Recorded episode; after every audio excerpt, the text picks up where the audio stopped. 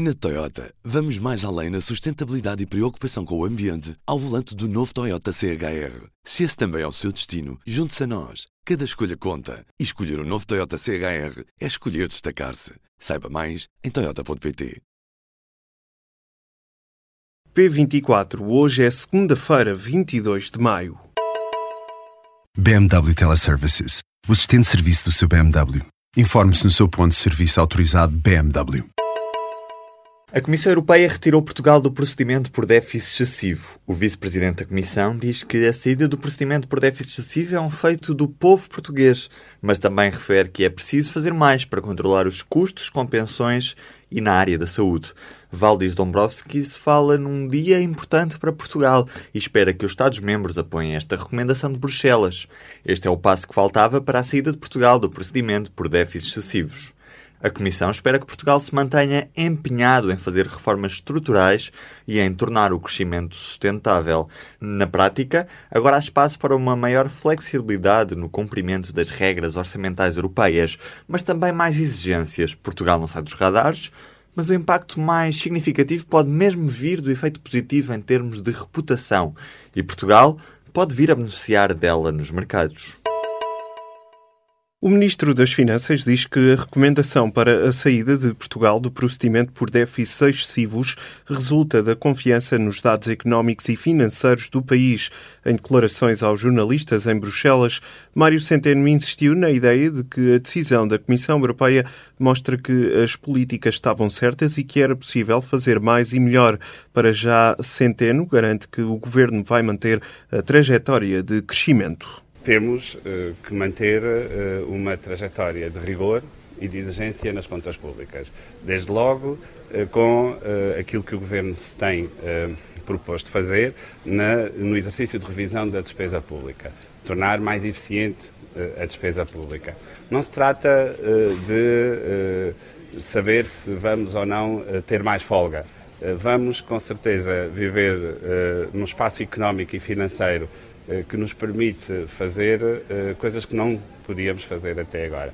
Em comunicado, o Ministério das Finanças acredita que o resultado desta decisão de Bruxelas será uma inflexão na trajetória da dívida pública que vai permitir gerar poupanças em juros sem colocar em risco o investimento e a coesão social.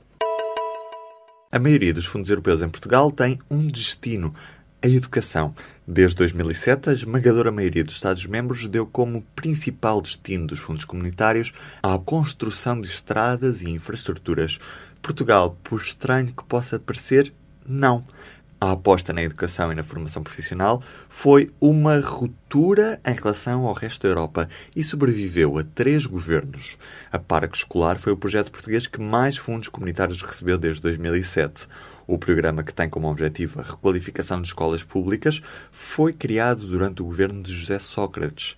Mas também houve dinheiro da Europa para a investigação científica ou para as novas oportunidades.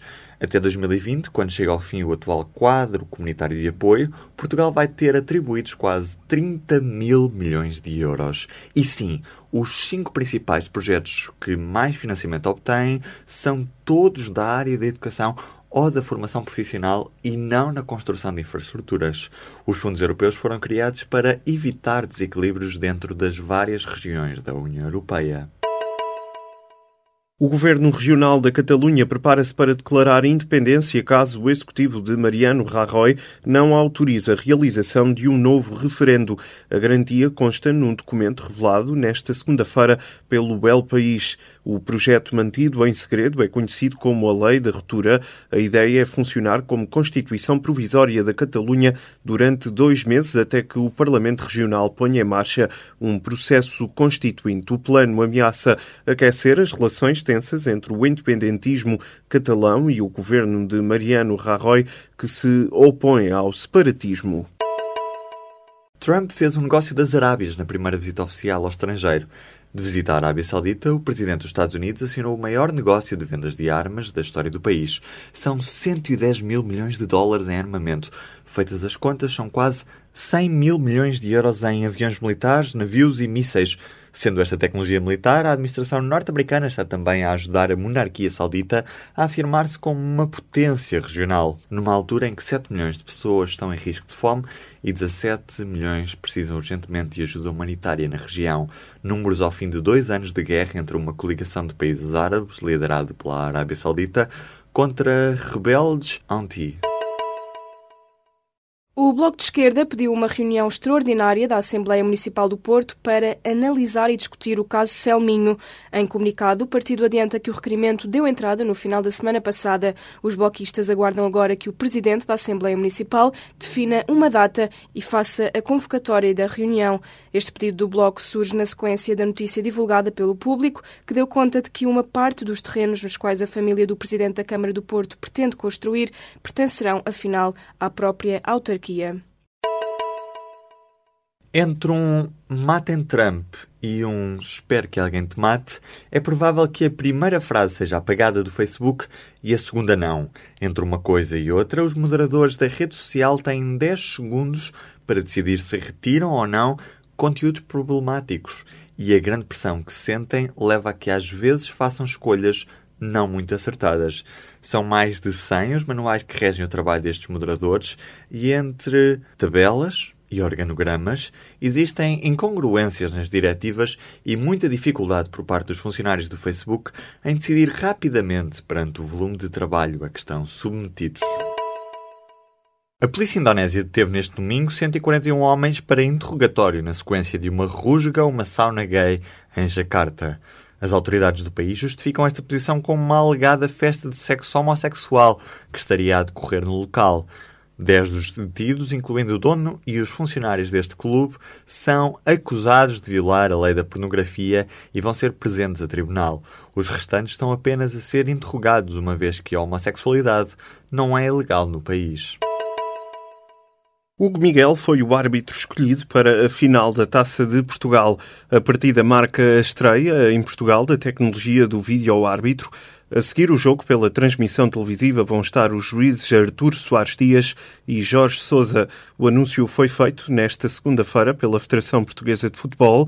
O encontro entre o Benfica e o Vitória de Guimarães reedita a final de 2013 e marca a estreia de Hugo Miguel numa final da segunda competição mais importante em Portugal.